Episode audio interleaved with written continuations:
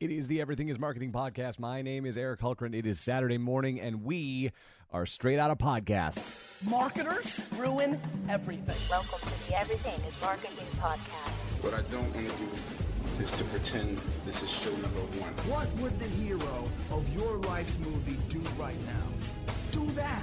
Do those things. All right, so it is Saturday, and I have yet to go see Straight Outta Compton. It is on the uh, agenda for this weekend, but I wanted to uh, get a podcast to accompany the piece that I wrote earlier this week that was talking about Dr. Dre dro- dropping, excuse me, the Compton soundtrack and kind of how he let go of the uh, drama that was surrounding Detox and just kind of did his thing. While that's happening, uh, the album comes out and the people behind the movie straight outta compton released this uh, website straightoutta.com that you can do whatever you want. So straight out of grand rapids straight out of chicago straight out of wherever. Um, and it really really started to take off uh, over the weekend right? And you had a whole bunch of people creating memes about uh, you know, the IKEA sharks straight out of toilet paper, uh, photos of Barack Obama saying straight out of terms, um, straight out of heaven for Jesus, straight out of a litter box for kittens. All of the uh, usual suspects showed up on the internet.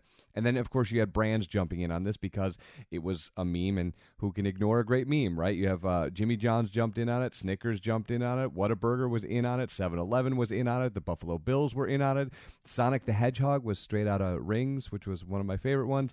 Indiana University in it. Um, brand after brand after brand after brand after brand uh, got in on this and it obviously caught fire. And the reason i bring that up is because it was able to create this this rumble and get all of these people you know as you talk about marketing and putting people through a sales funnel or a marketing funnel or a branding funnel right? You start with what and end with what. You start with brand recognition getting them to understand what the brand is and start to buy in. And by the time they buy in they're taking an action. And what is that action this weekend? It's buying movie tickets.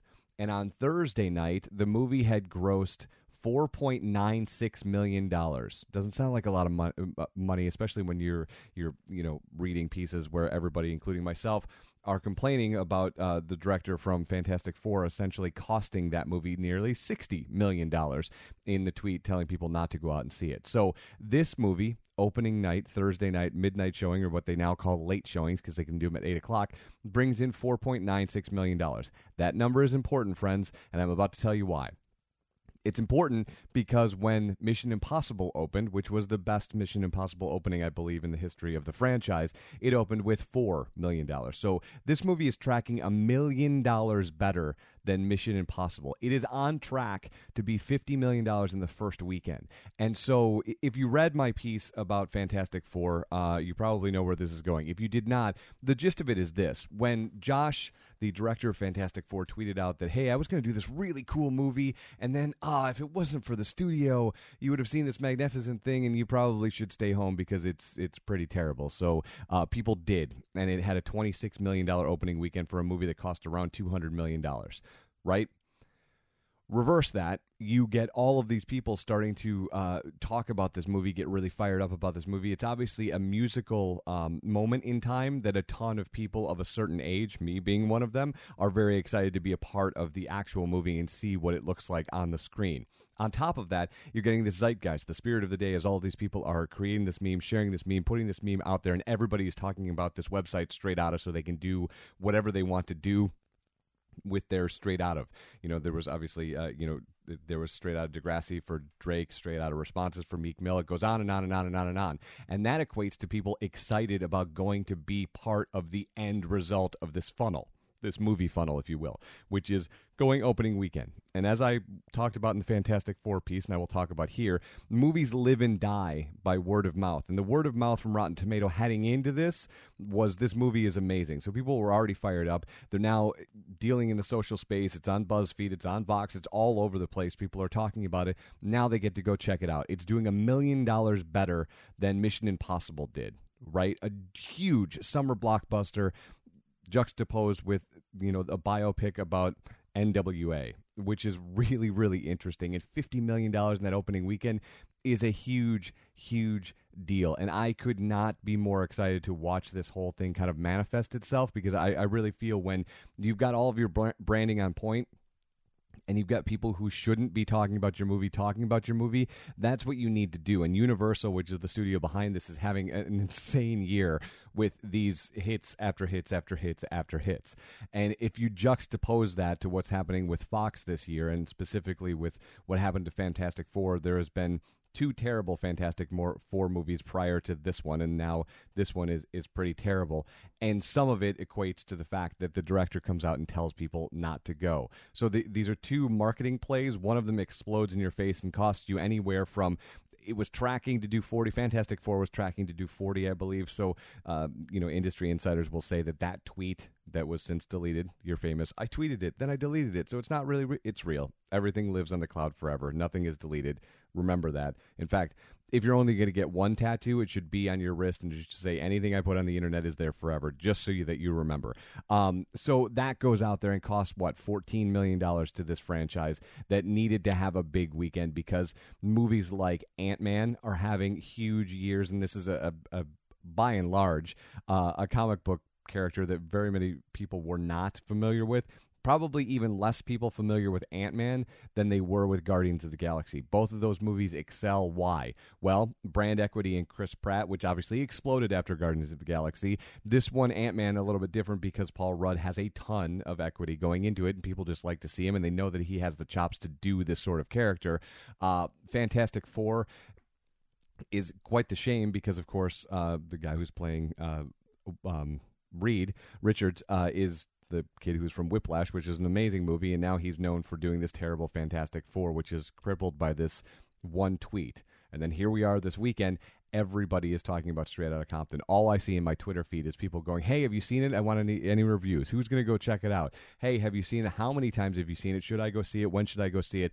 Fifty million dollars this thing is going to do, and I would say one, it's the quality of the picture. Two, it's the moment of time. And there was an article in the Atlantic that I would love your feedback on and, get your thoughts on.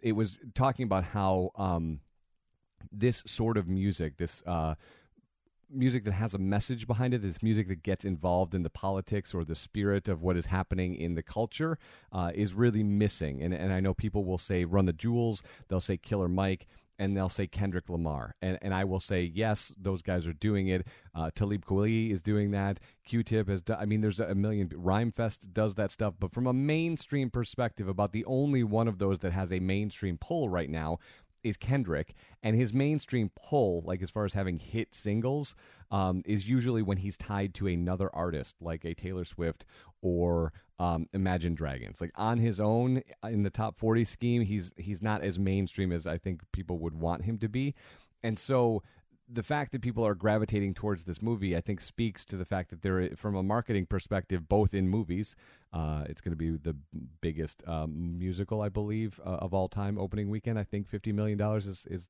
th- Pitch Perfect might have beat it, but I think for the type of movie, maybe musical biopic is the genre we will call it, but it's going to break a whole bunch of records. So people want to go see this sort of thing, and I think there's a huge hole in music that isn't being filled by this type of music. Uh, you know, when you when you have a summer like this with uh, "Cheerleader" is a hit song, uh, "Whip Nae" is a hit song.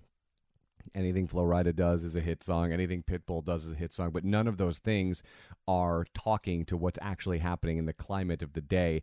And I, I think you partner that feeling and that need and that want from a marketing perspective with the momentum that they have with this social media marketing campaign. And I, I think that's why you see the amount of people pouring into the theaters this week into the tune of $50 million. So congrats to those guys. I cannot wait to see it on Sunday.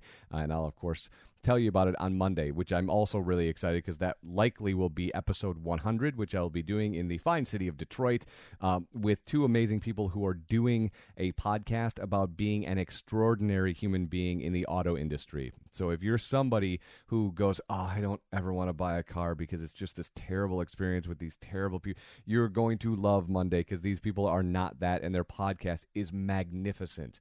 Um, and we will talk all about it on Monday as we hit episode 100. Tomorrow you will get, uh, I think I'll do a flashback, uh, so you'll have an old school interview from me that I'll package up so you can enjoy some.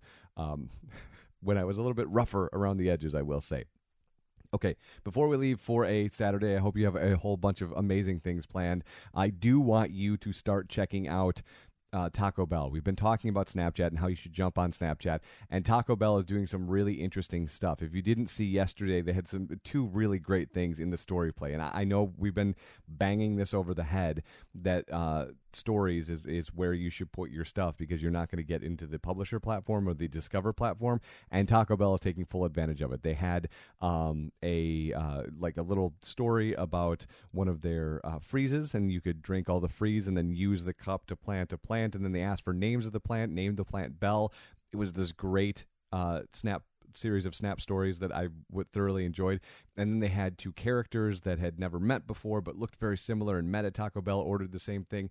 Some really great ability to connect not only uh, the stories to make you want to be a part of the brand and, and how they tell their stories, but just the way that they're using the platform. They are doing some really killer stuff on uh, Snapchat. So I would say jump on those guys uh, and check that out. And again, Mashable is one of the other ones that I think is doing a great job that isn't in the publisher platform because they're doing things like Tech Tuesday, and I think Tech Tuesday is one of their strongest outings. So make sure you check those guys out as well. I want to say I had one more thing I wanted to talk about, but it is slipping my mind uh, as it would on a weekend. So have an awesome weekend. You'll get another podcast tomorrow, and then Monday we're in Detroit for episode 100. Hope you will join us. If you are listening to this on iTunes, do me a favor. The reviews they are killer. They help out a lot positive or negative. I care not which direction you decide to go. I care only that you have 10 seconds to give me some sort of feedback because it's tremendously helpful. Also, this is on Podbean. So, Podbean uh, has an app that's available on iOS and now on Android. So, you can listen to it there too if you would not like to listen to it on iTunes if you don't like that ecosystem. I absolutely understand. Speaking of Apple, uh, that is what I wanted to talk about. Um, they have uh, submitted some sort of paperwork that they are working on a uh, um, driverless car. So we'll dig into that story next week and uh, see what that means for all of us and how that goes from watch wearables to uh, driverless cars. We'll break all that down next week. All right, have an awesome Saturday. We'll talk tomorrow. It is the Everything is Marketing podcast.